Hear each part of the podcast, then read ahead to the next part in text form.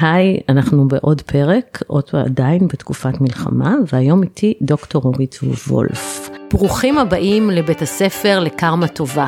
אני עורכת הדין רות דהן וולפנר, ואני אדבר איתכם על זוגיות, על גירושים, וכמובן על קרמה, שהיא בעצם תוצאה. אורית היא פסנתרנית בינלאומית, היא יוצרת רב-תחומית, היא משוררת, היא מנטורית קריירה ומרצה בכירה בתחומי פיתוח, חדשנות ומנהיגות. ואם אני אמשיך להקריא לכם את כל קורות החיים שלה, ייקח לנו כל הפרק. אז אנחנו נסתפק בזה ובעצם נשמע כל כך הרבה כלים וטיפים שאורית עומדת לתת לנו על איך לנהל לא את הזמן שלנו, על זה כבר היה לנו פרק, את האנרגיה. היי אורית, ברוכה הבאה. היי רות, תודה על ההזמנה, כיף אמיתי. לכבוד הוא לי. אז, אז בעצם אנחנו עכשיו אה, בתקופת מלחמה, ואנרגיה זה דבר שממש קשה לגייס. זאת אומרת, אני, בתח... היום קצת יותר קל לי, אבל בהתחלה אמרתי שאני מרגישה כאילו אני הולכת בתוך מים. כאילו אני עושה הכל, אבל הכל יותר קשה לי. כאילו, פחות אנרגיה לעשות את זה, עושה בכל זאת, אבל אה, מובן, קשה. לחלוטין, כולנו. אז איך מגייסים אנרגיה?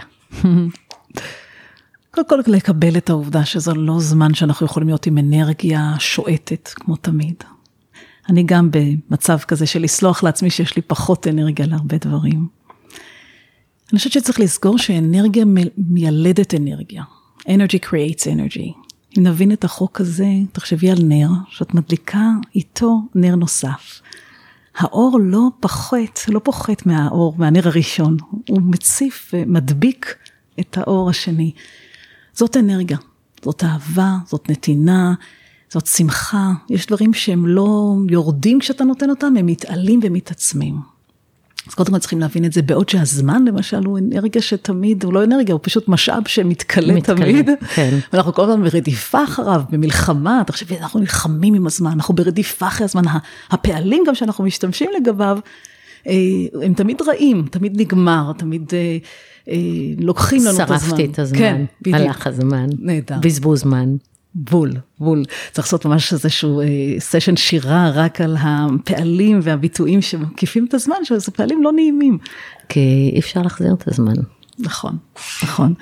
ואנרגיה זה דבר שאנחנו יכולים כן לשמר אותו, אנרגיה זה דבר שמתחלף וממיר את עצמו, אנחנו יודעים את זה גם מעולם הפיזיקה, אני עכשיו מאוד מעורבת במחקר רב תחומי בטכניון, שאני שם מרצה ועובדת עם מדענים, ואנחנו מדברים על מה זאת אנרגיה, אז היא מומרת למשהו אחר.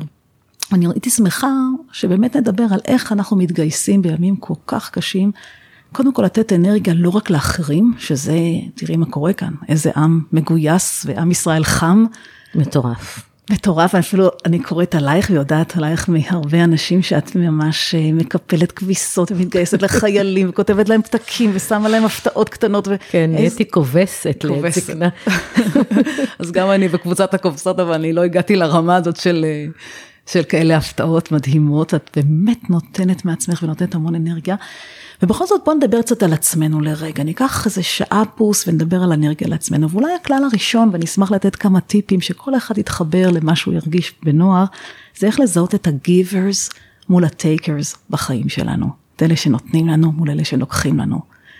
עכשיו, לכל אחד יש בחיים איזה טייקר שאנחנו רוצים להימלט ממנו. זה יכול להיות, את יודעת, לפעמים איזה בן אדם שאת רואה את הטלפון שלו בהצג, את הצג שמתקשר לך, אתה אומר, אוי, עכשיו להתחיל לענות זה 45 דקות. נכון. מכירה את זה? ברור. ואז את מסננת, ואחר כך יש את הרגשות אשם, הסינון, רגשות האשם, מתי אני אחזור אליו, זה מקנן, זה כבר אוכל אנרגיה. זה יכול להיות מישהו שתמיד כשאת מדברת איתו, את יורדת באנרגיה.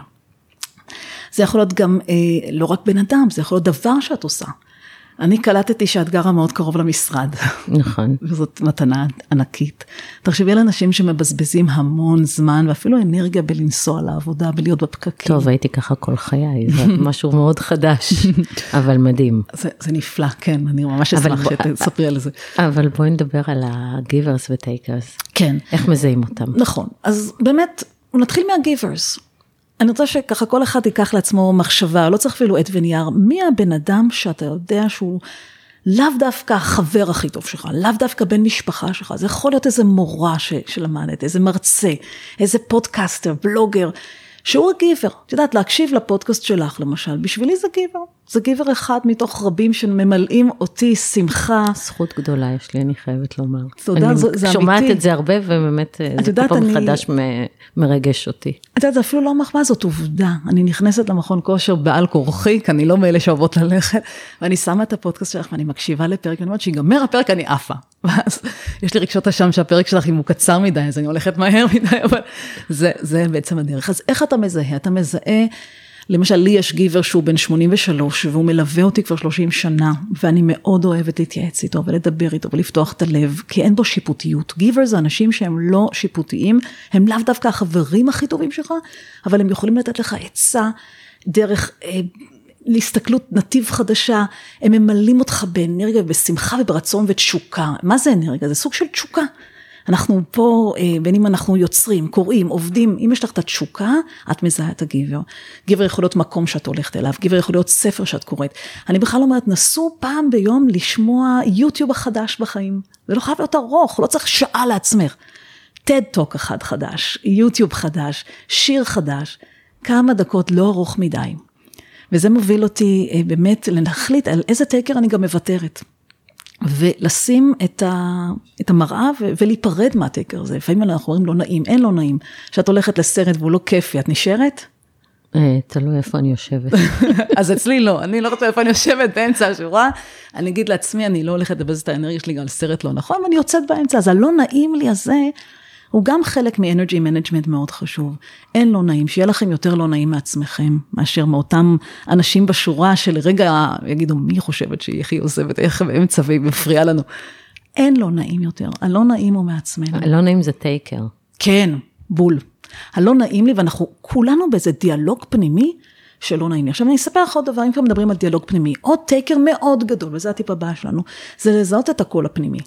האם אנחנו הולכים ואומרים, זה לא יצליח לי, יצחקו עליי, אני אשכח את החומר, אני, אני אתחיל לנגן קונצרט ואני אטעה ויהיה לי blackout, כן, לפסנתרנים יש תמיד את הלחץ הזה של blackout, או שאני אומרת, אני אלופה, אני טובה, אני חזקה. עכשיו, יש בזה אלמנט נרקסיסטי קצת, נכון? לא. הרי, או, אני שמחה לא. שאת אומרת את זה, כי אומרים לי, זה לא. מה שאת אומרת לפני שאת עולה לבמה, אני אומרת, כן, ברור, כן, אני אומרת, אני טובה, I can do it, I can make it, כן. לא, זה, זה ממש לא קשור לנרקסיזם.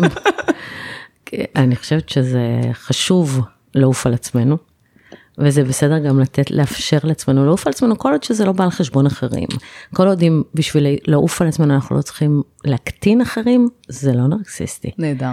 אני שמחה שאת אומרת את זה. אבל היום כתב לי חבר, אהבתי מה שכתבת, אל תעופי על עצמך יותר מדי, אני לא, נותן, לא נוהג לתת יותר מדי מחמאות, אבל באמת את כותבת מדהים. אז אמרתי לו, למה לא לעוף על עצמי? כן, תן לי לעוף על עצמי קצת. מה, מה קרה? מותר לנו לעוף על עצמנו. מעולה. אני אוהבת שאת אומרת את זה, כי אנחנו לא מספיק מחמיאים לעצמך, בכלל כן, יותר כן, מחמיאות לעצמנו. מה קרה? למה שלא נעוף על עצמנו אם עשינו משהו טוב? מושלם. כי אנחנו ממהרים לרדת מהפסגה, ואנשים כמוך שבאמת עושים, אה, עזבי את הקריירה, וזה עוד נקודה נורא חשובה, אנחנו לא רק עושות קריירה, כשאומרים לי, אורית, תציגי את עצמך, אז את יכולה להמשיך ולהגיד, היא עשתה ככה וככה, אני אומרת, עזבו את מה שאני עושה, אה, תשאלו איזה ערך אני משאירה, מה הייעוד שלי, וזה מביא אותי לבאמת עוד אנרגי טיפ מאוד חשוב, אל תציגו את עצמכם במה אתם עושים, תציגו את עצמכם בלמה אתם עושים. יש לי מודל שאני מלמדת ברייכמן בטכניון, מודל של ארבע שאלות, שאיתו אני מתחילה כל קורס. מודל ארבע שאלות, זה כלי הכי קל והכי ישים. במקום, את יודעת, רוב האנשים, את אומרת, ספרי לי על עצמך אורית, אז רוב האנשים אומרים, מה הם עושים, מה הם למדו? למדתי תואר פה, למדתי תואר שם, נכון, עשיתי דוקטורט, אני מרצה כאן, לא מעניין. אבל אם את מספרת לי מי אני, זו השאלה, כן? מי את? מה את? איך את ולמה את? אני חוזרת. מי את, רות? מה את? ואני אסביר איך את ולמה את. אז מי את? זה תני לי פרט אחד אישי על חייך שאני לא יודעת. למשל, שהתיישבנו כאן היום, אמרת, את יודעת, אורית, את, את שמאלית. ואמרת, גם אני שמאלית. נכון. אבל זה לא מגדיר אותי. נכון, אבל זה מי את, זה משהו אחד קטן עלייך אישי. אז מי את, זה, זה מורכב מהמון דברים. יום אחד אני מרתוניסטית, יום אחד אני מטפסת הרים, יום אחד אני רק כותבת, יום אחד אני רק מקפלת כביסה לחיילים. מקסים, אז תגידי את הכל. אז כן, אז זהו, אז יש פה רשימה ארוכה. כן, ולא להתבייש, אנחנו מתביישות וגם מתביישים להגיד שאנחנו גם וגם וגם, אבל תראי, את גם בלוגרית ואת יש לך פודקאסט ואת סופרת ואת מרצה. אבל אני הכי עורכת דין. בדיוק. וגם אני מרגישה שכל מה שאני עושה, שאני מלחינה ומנטורית ועובדת עם אנשים אחד על אחד ומרצה באוניברסיטה וכל זה, לא משנה, קודם כל אני מוזיקאית. בדיוק. וקודם כל הייעוד שלי זה לרגש אנשים ולגעת באנשים ולתת להם את הכלי להיות one with themselves. זה באמת הייעוד. ואיך אני, זה מהי התכונה, רות, שמאפיינת אותי או אותך הכי הרבה כשרואים אותי. האם זה החיוך, האם זה אמינות, האם זה האותנטיות, האם זה ההומור. כל אחד יש לו תכונה אחת, שאם הוא מדויק איתה ויודע מה היא, הוא מלך. ואחרון חביב, שזה הכי חשוב, זה למה אני. למה אני עושה את מה שאני עושה? את יודעת, אני לא מזמן הייתי אה, עם קבוצה של עורכי דין, זה יעניין אותך. וכל אחד היה צריך להציג את עצמו על פי מודל ארבע שאלות. והגעתי לאיזה בחורה, שהייתה עורכת דין במשרד מאוד ידוע. והיא אומרת, אה, את האמת, אני עורכת דין, כי כל המשפחה שלי זו עורכת דין, אני לא יכולתי לבש את הפירמה ולא להמשיך. אמרתי לה, כן, אבל אה, למה בחרת להיות עורכת דין? אז היא אומרת לי, אני לא מבינה, רגע עניתי לך, לא הבנת?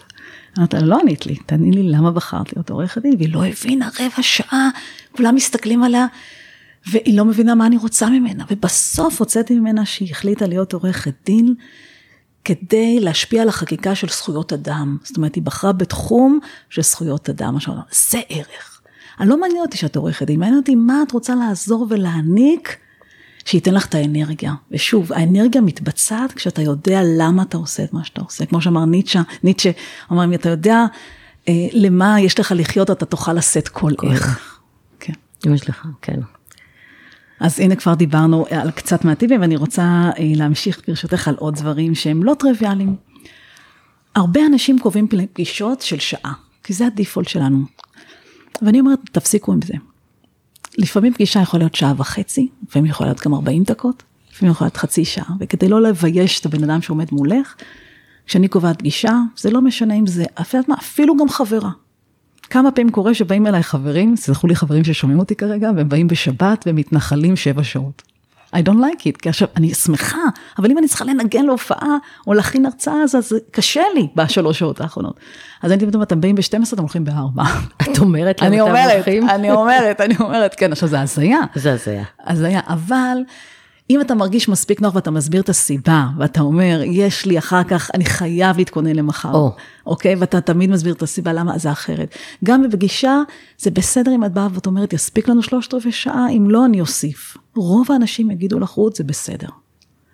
ואני חושבת שאנשים גם נופלים ל pattern הזה של שעה סדורה, ולא שואלים את עצמם אם זה נכון או לא נכון, ועוד טעות מאוד גדולה, שהם גם לא אומרים מתי הפגישה מסתיימת. אז תנסו את זה ותראו שזה הרבה יותר טוב.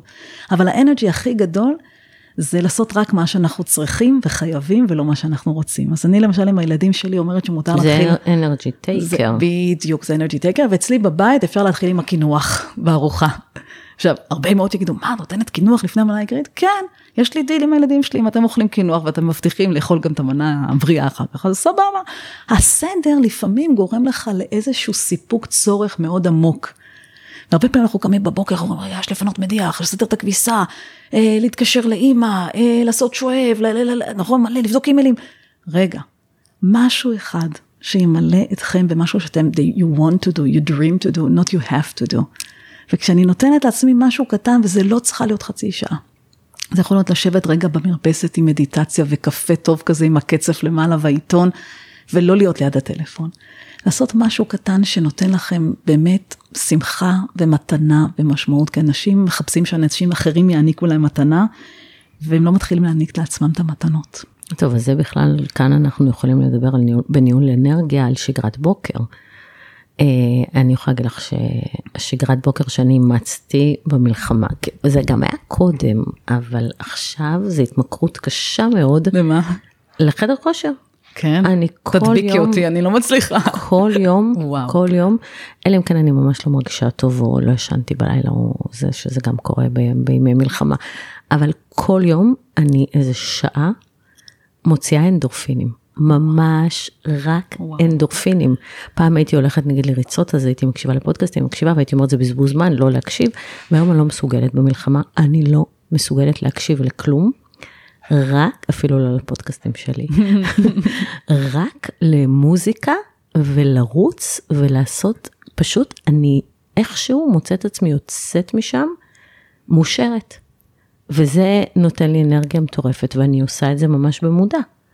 זה ממש החלטה שלי לעשות את זה אה, בתקופת המלחמה, לשמוע מוזיקה, שזה כאילו לא כל כך מתאים וזה, אבל זה מאפשר לי אחר כך להמשיך את היום, אנחנו עובדים במשרד כרגיל לגמרי, אפילו חזרו בתי משפט, אז כאילו כל הטירוף חזר. ואני חייבת את האנדורפינים האלה שמוציאים אותי מהעצב כל יום. אז תמצאו לעצמכם מה נותן לכם את האנדורפינים, שזה בעצם האושר, הורמוני אושר ואהבה. אה, ממש, ממש, אני ממש מאלצת את עצמי לעשות את זה, וזה כל כך, אה, אחר כך נותן לי המון. זה כיף לשמוע. שאני ממש ממליצה, בכוח. אז אני עושה את זה עדיין בכוח, זה עוד לא שגרת בוקר עבורי, אבל אני הרבה פעמים אומרת, איך שאני קמה ל Alexa, יש לי כזה מכשיר Alexa, Alexa, play me. ואז אני אומרת, מה, מה אני רוצה ש, שאלקסה תנגן, ואני שמה את זה בפול ווליום. כן, מוזיקה בפול ווליום זו, עושה מה, אושר. עושה אושר. אין משחררת אותך, עושה אושר, ולא לדבר בשקט, לדבר בקול רם, כשאתה רוצה לדבר בקול רם, לצעוק, שים מוזיקה בקול רם, זה פשוט עונג גדול. זה מביא אותי לעוד עניין, אם כבר מדברים על מוזיקה, שרוב האנשים הם מדברים יותר מאשר הם מקשיבים. את יודעת, מלמדים אותנו בבתי ספר to speak, to write, to read, אבל אף אחד לא מלמד אותנו to listen. ולמשל באנגליה יש מקצוע עכשיו חדש, שנקרא The Listener. ממש ראיתי בן אדם עם כרטיס ביקור, העניק לי, שעוד לא מזמן, כן, כן, כן. אני בשוק. חבל שלא הבאתי לך, אבל אני אצלם ואשלח לך, כתוב עליו the listener. עכשיו אמרתי לו, אנטוני, what does it mean? אז הוא אומר לי, אורית, זה, זה בעצם, אה, זה התפקיד שלי, נכנס לחברות, אני נכנס לישיבות, ואני מאזין לדינמיקות קבוצתיות, לדינמיקות של מנכ"לים, של חברי הנהלה, ואני משקף להם אחר כך. מסתבר שזה מקצוע חדש, כמו שהיה פעם VP, VP של innovation בחברות, ולפני 30 שנה לא חשבנו שזה יהיה, והיום זה א' ב'. אה, כשאני התחלתי את הקריירה שלי בתור מנטורית חדשנות, זה היה וואו, מה פתאום, היום זה א' ב', גם זה הולך להיות א' ב', זה הדבר הבא, listeners. והמוזיקה עבורי היא כלי יותר להקשיב ופחות לדבר, למרות שאני אוהבת לדבר, אבל קצת יותר לשאול את עצמנו, מה האחוזים כשאני בדיאלוג?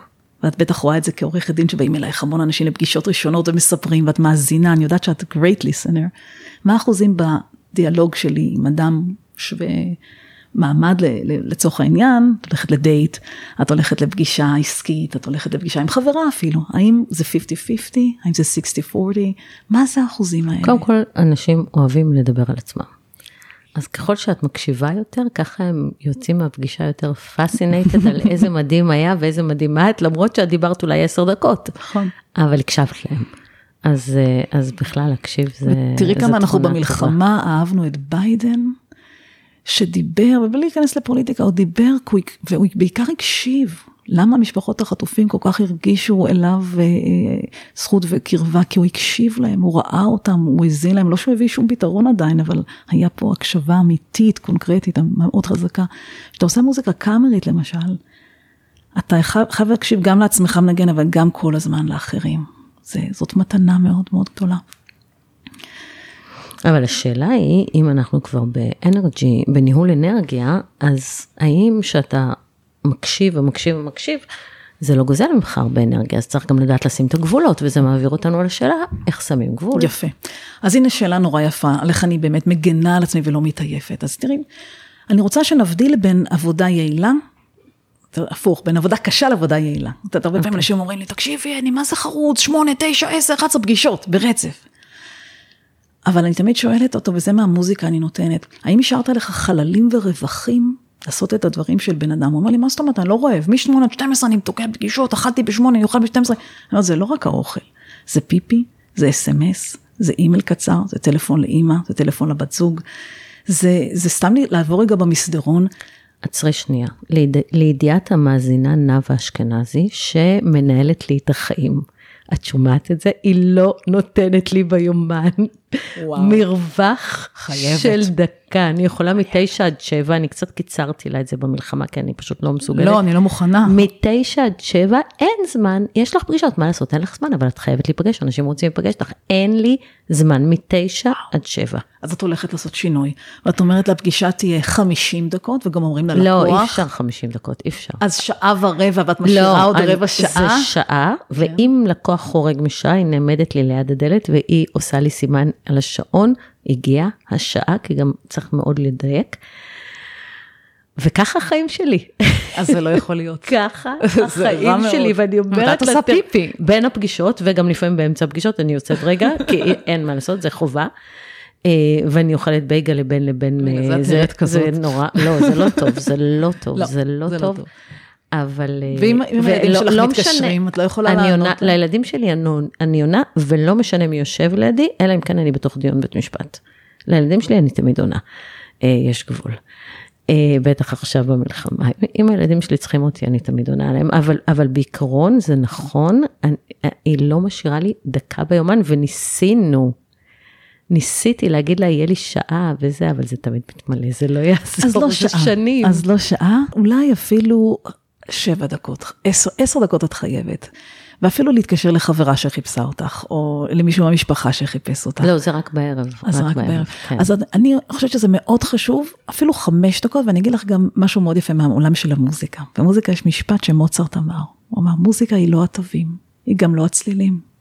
היא הרווחים שאתה לוקח בין התווים. וואו. עכשיו תחשבי שזה לא משפט על מוזיקה, זה משפט על החיים של כולנו. שאם אתה לוקח רגע את הנשימות, את הפאוזות, את העיכול, את המחשבה בין הפגישות, בין המשפטים, בין החיוכים, איזה מקום אחר אתה נמצא? קודם כל אתה מעניק לעצמך זמן לחוות. אז רגע, אז, אז אני חייבת להגיד לך, קודם כל אני מאוד מאוד מסכימה עם הדבר הזה, כי החיים נמצאים ברווחים שאנחנו לוקחים, אבל כן. האינטרוולים הם משתנים. זאת אומרת, יכול להיות שאני אעבוד כל יום ואני אקח לי רווח של שעה בערב לשבת בשקט במרפסת, ויכול להיות שאני אקח, אה, בוא נגיד בתקופות אחרות, פעם בחודש וויקנד בפריז או בלונדון, לא, בלונדון לעולם כבר לא יהיה. למה? כי לונדון, אה, בגלל המלחמה. לונדון אנטישמית. עוד הרבה אה, אבל- מקומות אבל אנטישמיים נגיד, לצערי. כן, אבל נגיד בחיים אחרים שהיו לנו לפני השביעי לאוקטובר, אז האינטרוולים, הרווחים שלי, היו לקחת וויקנד, זה היה אפילו יכול להיות פעם בחודש איפשהו, וזה היה ממלא אותי אנרגיה כבר לעבוד, כמו ששמעת עכשיו, כמו מטורפת, חוד, חוד, חודש שלם, ככה אז זה. אני בדיוק כמוך, אני חושבת שהם רווחים קצרים יותר משמעותיים בניהול אנרגיה מרווחים ארוכים. לא צריך עכשיו חופשה שלושה שבועות לקריבים, כן. או לתאילנד, לא שזה לא, דבר לא, נפלא. גם זה אפשר, אבל כמה אפשר? בדיוק, אבל דווקא החופשות הקצרצרות האלה, לפעמים שני לילות בווינה, נכון. עושים את ההבדל. לכי תראי קונצרט או אופרה או לא יודעת מה, תאכלי במסעדה מדהימה, תראי שני מוזיאונים, תחזרי אדם הרבה יותר מוטען. נכון. אנחנו צריכים, זה שוב גיבר, זה סוג של גיבר לזהות אותו.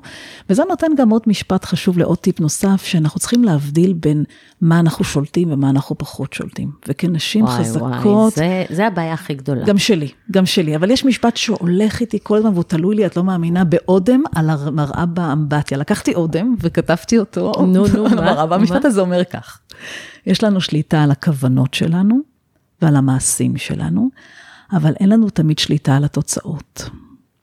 ואני אסביר. תחשבי עכשיו שאת רוצה לשמח חברה, את יודעת מה, לא חברה, חברה אנחנו מכירים טוב. רוצה לשמח מישהו ואת מכינה לו זר פרחים.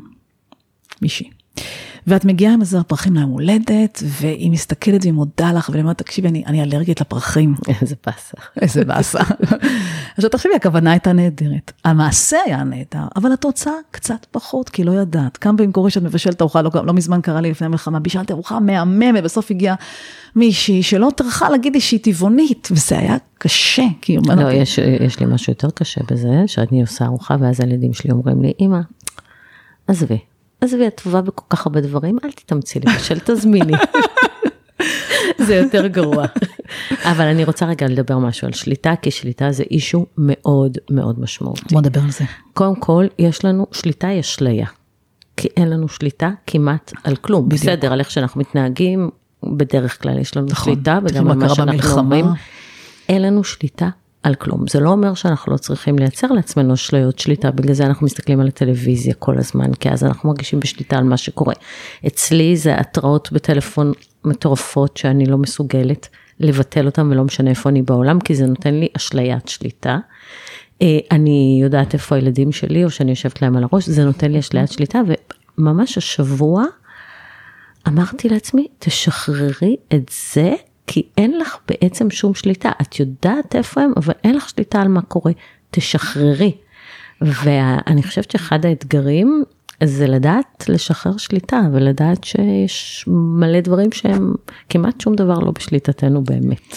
נכון, זה קשה מאוד לנשים שמנהלות את הזמן, כמו שדיברנו, את האנרגיה כל כך במדויק ובמשורה, ובאמת רואים, כשפוגשים אותך, רואים באמת שלא בכדי הגעת למה שהגעת, כי את כל כך אה, אה, מסודרת ובשליטה, ובאמת גם בתוצאה אדירה.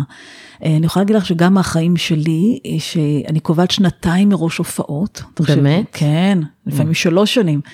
התבטלו לי מעכשיו 17 הופעות התבטלו, נסיעות, קונפרנסס. טוב, זה אני חושבת שהקורונה כבר לימדה אותנו. נכון, ש... זה עדיין כואב, כי אני מכינה המון אין, זמן. אין שליטה. אין שליטה. על כלום. זה, זה, שליטה זה סוג של אשליה שעוזרת לנו לנהל את המציאות, אבל היא לחלוטין אשליה.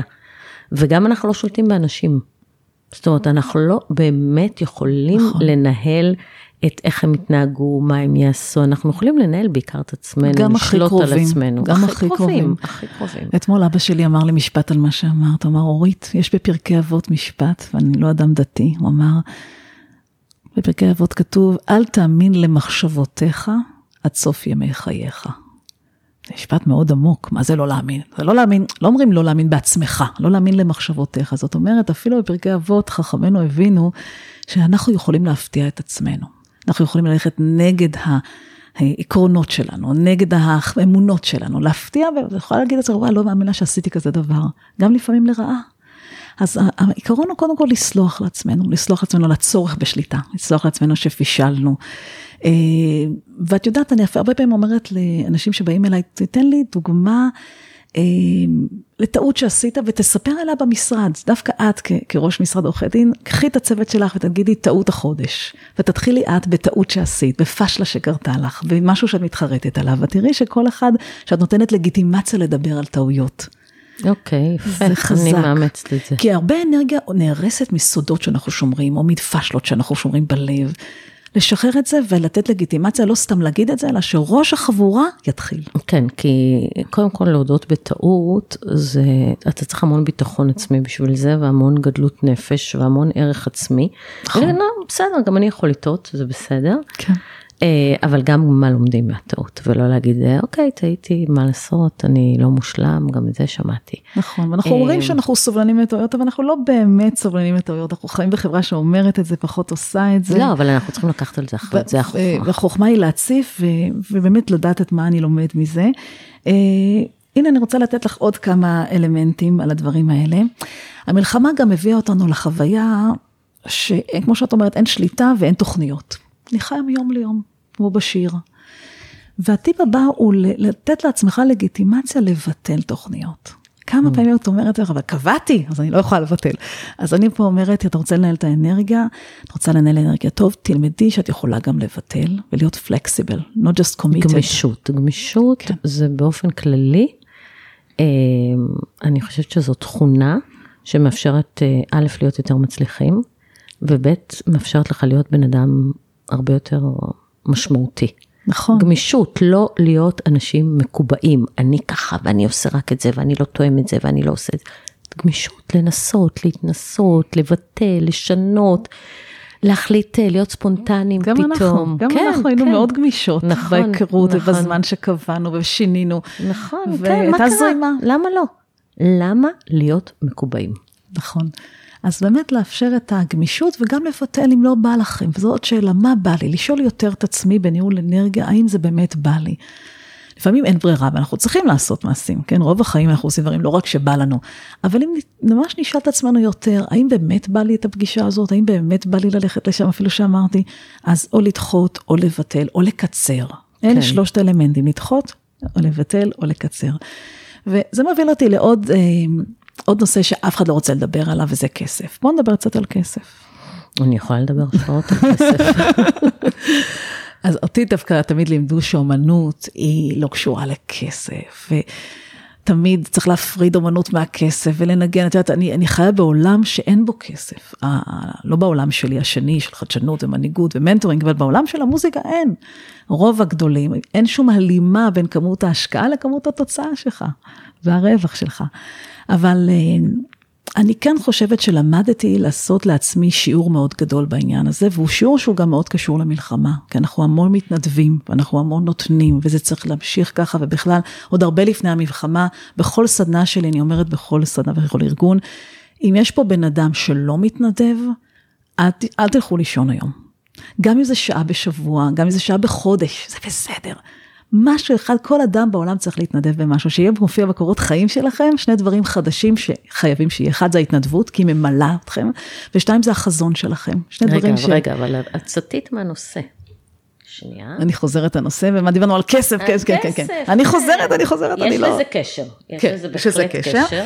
אז הנה אני חוזרת לנושא ש... את יודעת, פעם מישהי התקשרה, אני אספר את הסיפור הזה, את כל כך תאהבי אותו. ואומרת לי, אה, שלום, שמי ברכה, ואני מסביון. אה, אני מנויה שלך, אני רוצה להזמין אותך לתת אה, קונצרט פרטי אצלנו, בעלי חוגג 60, יש לי פסנתר סטנווי כנף, ואני מביאה שף צרפתי מפריז, ואנחנו עושים אירוע גדול, ואני רוצה להזמין אותך לנגן ביום שישי בערב הבא, קונצרט פרטי. אני אומרת לה, תודה רבה ברכה, מחמיא לי מאוד, אבל אני לא עושה קונצרטים בימי שישי בערב. אז היא אומרת לי, למה את דתייה? אני אומרת לה, לא, אני לא דתית, אבל אני לא עושה. אז היא אומרת לי, למה בעלך לא מרשה לך? אז אני אומרת לה, לא, אין, אין לי בעל, אני, אני גרושה, אבל זה לא העניין. אה, זה פשוט חוק שעשיתי לעצמי, שאני לא מנגנת עם שישי. גבול. גבול, בדיוק. הצבת גבול. ואני אשמח לעזור לך ולתת לך שם של מישהו אחר שהוא מצוין, שישמח לעשות את הקונצרט הזה. והייתה שתיקה, והיא אומרת לי, לא, בעלי ביקש רק אותך. אני אומרת לה, תודה רבה, אבל זה לא כל כך מתאים, ואני מנסה להיות מאוד נימוסית, ואני אומרת, פעם חוזרת ואומרת, אני לא אשאיר אותך לבד, אני אעזור לך. והיא אומרת לי, תשמעי, אם זה עניין של כסף, אז, אה, אז אין לנו בעיה. אז כמה עולה קונצרט? כמה את לוקחת? אמרת, תראי, ברכה, שוב, זה לא עניין של כסף, אה, זה באמת עניין של עיקרון, ואם זה היה בשעה אחרת או משהו, באמת הייתי עוד שוקלת, אבל זה לא, זה לא עניין של כסף. אז כמה את לוקחת? ואז אני זוכרת שמשהו מרגיז בתוכי כזה, איך אני מתעצבנת, ואני מודה למשפט שנשאר איתי לכל החיים, ושינה לי גם את החיים. אמרתי לה, ברכה, אני לא לוקחת כלום. היא אמרתי, מה, חינם? אמרתי לה, לא. אני נותנת. הקונצרט עולה, החלטתי שאני דופקת את המספר הכי גבוה שבא לי, כדי שהיא באמת תרד מהטלפון. ונתתי לה סכום שאמרתי, בשביל הסכום הזה אני מוכנה אה, לשנות ממנהגי. אני צוחקת, אבל זה לא היה מצחיק, הייתה שתיקה בטלפון של 30 שניות. היא לא דיברה, אני לא דיברתי, היא לא דיברה, אני לא דיברתי, ככה, תדמיני לך חוט, 30 שניות של שקט בטלפון, ואחרי 30 שניות היא אומרת, אוקיי, הבנתי. אני רוצה חצי קונצרט. חצי מחיר, נכון? אני אומרת לה, לא ברכה, זה אותו מחיר. היא אומרת לי, מה? אתה חושב שאת חוצפנית? גם כל כך הרבה כסף, אני מסיעה, מסיעה אותך מקיסריה במונית, את אוכלת עם השף הצרפתי, מנגנת חצי שעה, כל כך הרבה כסף, מה זה? ואני אומרת לה, כן, זאת חצי שעה, פלוס 40 שנות עבודה יומיומיות. לא תודה. בסופו של דבר לא באתי, ארגנתי למישהו, והסיפור אה, היה כך, אבל זה לימד אותי משהו מאוד חשוב. אתם לא מתמחרים את עצמכם, אתם מתמחרים את הערך שאתם נותנים, ואת העבודה, ואת המוניטין, ואת הלמידה. ואת יודעת מה? גם את חוסר ההצלחות אנחנו מתמחרים, וגם את הרגעי ה... את יודעת, העוצמה והשפל כאחד, מי כמוך יודעת. את לא כל משפט זוכה. את יודעת, מפרסמים אותך על 99% מהמקרים שאת זוכה, אבל תמיד יש איזה אחוז שאת לא זוכה, וזה ברור, בסדר. ברור, אי אפשר לזכות בהכל. נכון. ועל זה אנשים משלמים, על הערך שאת נותנת. וכשאנחנו נזכור שניהול אנרגיה זה לא לנהל כמה אני מרוויח לשעה, אל תתמחרו שעה בחיים. אלא אם כן זו פגישה ראשונה, אבל לא לתמחר כמה שאפשר, כן, לא תמיד אפשר, אבל כשאפשר, אל תמחרו שעה, תמחרו ערך, תמחרו חוויה. ואל תגידו, אני לוקח. המילה אני לוקחת או אני לוקח לא קיימת בניהול אנרגיה. אני נותנת, העלות היא.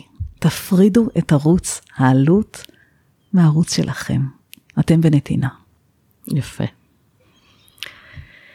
אמ, ואני רציתי להוסיף בעניין הזה של כסף מזווית אחרת, שאני לפני 20 שנה התחלתי קצת לחקור את העניין הזה של אה, כסף כאנרגיה. כי כסף זה אנרגיה. זה, יש אנשים שיש להם את זה, ויש אנשים שאין להם, ולא משנה כמה כסף מרוויחים, הם תמיד יפסידו אותו. נכון. אה, כי הם לא יודעים לנהל את האנרגיה הזאת. ויש אה, יפני אחד שכתב ספר שנקרא Happy Money, והוא מדבר על כסף ממש כמו אוויר. הוא נכנס ויוצא, נכנס ויוצא, ואנחנו צריכים להיות בהוקרת תודה. אז כשגם כשאתם משלמים וגם כשאתם משלמים את הדברים שהכי לא בא לכם לשלם, הוא אומר מיסים, עורכי דין, רופאים, כאילו באסה, לא רוצים להוציא על זה את הכסף, תוציאו את הכסף בהכרת תודה, למה? כי זה, זה החלפת אנרגיה, והוא קורא לזה אריגטו אאוט, וגם כשאתם מקבלים כסף תהיו בהכרת תודה, אריגטו אין. וואו. אריגטו אאוט, אריגטו אין, אריגטו אאוט, וברגע שאתם מבינים שכסף זה כמו אוויר, זה אנרגיה שאתם לא מפחדים לצ...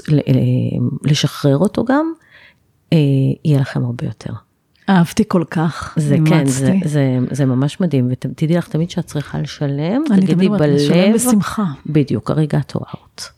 לא משנה כמה זה מבאס, אריגטו אאוט, ואז כשאת, כשאת באריגטו אאוט, יש לך הרבה הרבה הרבה יותר אריגטו אין. זה דבר אחד בקשר לכסף, ודבר השני, זה שבספר אבא עשיר אבא אני, שזה אחד הספרים כן. הכי, שהכי, אני חושבת שהוא היה הראשון שהשפיע עליי. הם הם מדברים שם על אה, אם אתה רוצה משהו אז תיתן אותו. אז אם אתם רוצים שיהיה לכם כסף, קודם כל תתרמו. זה לא סתם ביהדות מדברים על מעשר, וזה לא סתם שכמעט בכל הם, תחום של התפתחות אומרים לכם, אתם רוצים לקבל משהו קודם, תיתנו אותו וזה בסדר. זה בסדר לתרום מתוך רצון לקבל, כי כשאתם תורמים אתם עושים טוב לעולם. מדהים, אני יכולה לשמוע אותך שעות, ובדיוק כתבנו, את זוכרת שכתבתי לך ב-SMS על ביטוי בתורה, בספר במדבר, שכתוב, קחו לכם תרומה. לא תנו תרומה, אלא נכון. קחו לכם תרומה. ורש"י אומר, כשאתה נותן תרומה, אתה לוקח זכות, אתה לוקח מצווה. מדהים, בדיוק. זה ב- בדיוק זה. זה. בדיוק מה שאת מדברת. כן, זה בכל השפות, בכל ה... זה, זה פשוט, קחו לכם תרומה. כן, לשלם בשמחה. כן. זה אנרגיה בריאה. אריגטו אאוט. הריגת אוהב, לקחתי אני להשתמש זה בזה. אפילו ב- ביפנית, בעברית, בכל השפות. זה נפלא, זה באמת באמת נפלא. וואו, אז דיברנו גם על כסף וגם על גבולות, אה, וגם על givers וגם על takers וגם על שליטה, נכון? אה, אני רוצה לספר לך עוד משהו ככה אחרון. כשלמדתי בלונדון, ב-Royal Academy of Music בלונדון, הייתה לי חברה יפנית, זה הזכיר לי את הסיפור שלך. קראו לה תממי הונמה, היא עדיין חברה מאוד טובה שלי, למרות שעברו כבר, אה, וואו, סיימנו ב-98 את הרואל אקדמי, אז תעשי את החישוב ככה לבד, והיינו אז ללא הרבה כסף. זאת אומרת, היינו באמת חיות על שיעורים פרטיים מבית לבית, היינו הולכים ומלמדים בחורף הלונדוני, וקונים בזה כרטיס לאוטובוס, וזה היה חיים קשים. ויום ראשון, ה Royal Academy הייתה סגורה, זאת אומרת, לא היינו יכולים לבוא להתאמן. שם היה פסנתרים, כל במרתף, כל אחד היה רושם את עצמו, מתאמן, יום ראשון אין, היה סגור. ואז הייתה אומרת לי, בוא ניפגש ב Piccadilly Circus, Oxford Circus, כל האזור של מרכז לונדון, היינו הולכות את Chinatown, ואז הייתה לוקחת אותי ל New Bond Street, Old Bond Street, Regent Street. עכשיו, מי שמכיר קצת את לונדון, יודע שמדובר ברחובות הכי עשירים. הכי עשירים. שהיא- את- את מדברת איתי ואני מפנטזת על השופינג שם. בדיוק, בדיוק. ההרמס והטיפאני והגוצ'י ופראדה וכל החנויות שאת צריכה ממש לפעמים גם אינטרקום בכלל שיכניסו אותך. ואנחנו בנות 21. ואנחנו, אה, היא סוחבת אותי. כל יום ראשון היא סוחבת אותי בשעה 12 ולחנויות, היא מודדת שמאלות הופעה, כי אנחנו פסנתרניות. והיא מודדת תכשיטי יוקרה בטיפאני, ושמה יהלומים על האצבע, ואין לנו כסף. אני אומרת לה, תממי, why do you do this? We don't have the money for this. ואז היא אומרת לי משפט שאני חושבת שמקשר אותנו לכל מה שאנחנו עושות כאן. היא אומרת לי, I know, but when I'll, when I'll have the money, כשיהיה לי את הכסף, I'll know where to go and what to buy. כשיהיה לי את הכסף אני אדע לאן ללכת, מה לקנות ואיפה לקנות. עכשיו, זה, זה נשמע קלישאה, אבל לימים תממי הפכה לאישה מאוד עשירה. ברור. חד אה, משמעית. את אני- יודעת מה שהיא עשתה? היא זימנה. היא זימנה, היא ביקשה. היא זימנה. היא התנהגה כבר. כאילו היא אישה עשירה. בדיוק. היא הלכה והיא מדדה והיא דמיינה את עצמה עם השמלות האלה ועם התכשיטים האלה, וברגע שאתה מדמיין את עצמך ואתה גם מרגיש את זה, אתה מזמן את זה לעצמך. ממש, זה ניהול אנרגיה, בזה. זה ממש ניהול אנרגיה, כמו שאת אומרת, כסף זה אנרגיה, זמן זה אנרגיה, היא ניהלה את האנרגיה, אני תמיד צוחקת כי התחתנה באמת עם בעל מאוד עשיר, אבל לא בגלל זה היא אה. הפכה עשירה, לא, מה זה משנה? זאת לא הבדיחה, אלא זה גם לא, זה גם לא סיפור על חומריות, זה סיפור על שפע. יש לה היום 19 אלבומים בדויטשה גרמופון, שזה הלייבל החשוב והמשמעותי ביותר בעולם המוזיקה הקלאסית. היא גרה ב-LA, יש לה ארבעה בנים, והיא עושה חייל והיא בזכות עצמה. איך את תמיד אומרת, עצמאות כלכלית לכל אישה, גם אם יש לך את הבעל הכי עשיר בעולם. נכון, זה מאוד חשוב. ו... עצמאות כלכלית בעיניי זה אחד הדברים הכי משמעותיים, בדיוק. שאישה יכולה לתת לעצמה. לעצמה.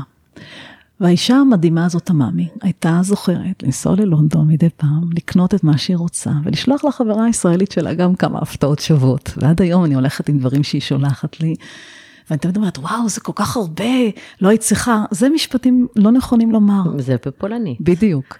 תודה רבה על הזכות לא רק לקבל את זה, אלא ללמוד ממך. ללמוד שכשבן אדם מזמן שפע, חושב על שפע, חולם, היא אמרה, אני חולמת על זה, והרבה פעמים אומרת, יש לי תרגיל בסדנה שאני אוהבת לתת לכל אחד, לחזור למפגש הבא של הסדנה עם משהו שלא העזתם לעשות בגלל כסף. אז אחד מספר שהוא ניסה נסיעת מבחן בפרארי, שהוא לא העז להיכנס לסוכנות. אמרתי, אתה לא צריך לקנות, אבל אתה צריך לנסות, חלום שיש לך. וזה מסר לכל מי ששומע אותנו היום, שאתה חולם על זה ומנסה את זה ומשתכשך בפנטזיה, להשתכשך בפנטזיה זה ניהול אנרגיה חכם. כי כשאנחנו משתכשכים בפנטזיה היא בסוף קורית, היא מתגשמת. כן, וואי, ממש סטינו מנושא המלחמה, אבל בואו בוא קצת, אה, זה בסדר, אסקפיזם, אנחנו באסקפיזם, אבל אני רוצה, הזכרת לי את החברה היפנית שלך, ודיברנו על יפנים, אז אני רוצה לדבר על דבר אחרון שמקשר אותנו גם לעניין של המלחמה וגם להכל. אה, יש אה, אומנות ביפנית שנקראת קינצ'וגי. את יודעת מה זה? לא, תספרי. את בטוח יודעת. זה שכלי נשבר, אז לא אה, זורקים אותו. מדביקים את כל החתיכות. מדביקים, כן. אבל עם אבקת זהב. נכון, ואז זה יפהפה. זה, זה נוצרת יצירת אומנות. אבל הכי ייחודית שיש. נכון. נכון? לא הכרתי את השם, אבל אני מכירה את האפקט ואת התוצאה, זה מאוד יפה, זה אפילו יוצא יותר יפה מהמקור. נכון, אז באמת אני מקווה ש... אני רוצה לסיים גם בעניין הזה, שכולנו נשברנו בצורה זו או אחרת במלחמה הזאת. כולנו שבורים, האנרגיה זורמת לנו מתוך הסדקים, קשה לנו, אבל צריך להבין ש... שאפשר להדביק את זה. ואפשר להדביק את זה באבקת זהב ולהפוך להיות פשוט הרבה הרבה יותר טובים ממה שהיינו קודם, והרבה יותר יפים והרבה יותר מיוחדים. אבקת הזהב היא בידינו, כן. אנחנו רק יוצאים לרחובות ורואים את החוטים הזהובים הללו, הצהובים, ומבינים אותם כאבקת זהב שמקשרת אותנו, מחברת אותנו, מחבקת אותנו. זאת מתנה גדולה. אני חושבת שזכינו באהבת חינם במדינה הזאת עכשיו. כן. זהו, אז תודה. אני מקווה שעשינו לכם אה, קצת אסקפיזם וקצת נתנו ערך. אה, ואם קיבלתם ערך, אז אנא העבירו את הפרק הזה ודרגו אותנו באפליקציות הפודקאסט שבה האזנתם. אה, ונשתמע בפרק הבא, ושיהיו בשורות טובות לכל עם ישראל. אמן, תודה רבה. ביי. תודה, ביי. ביי.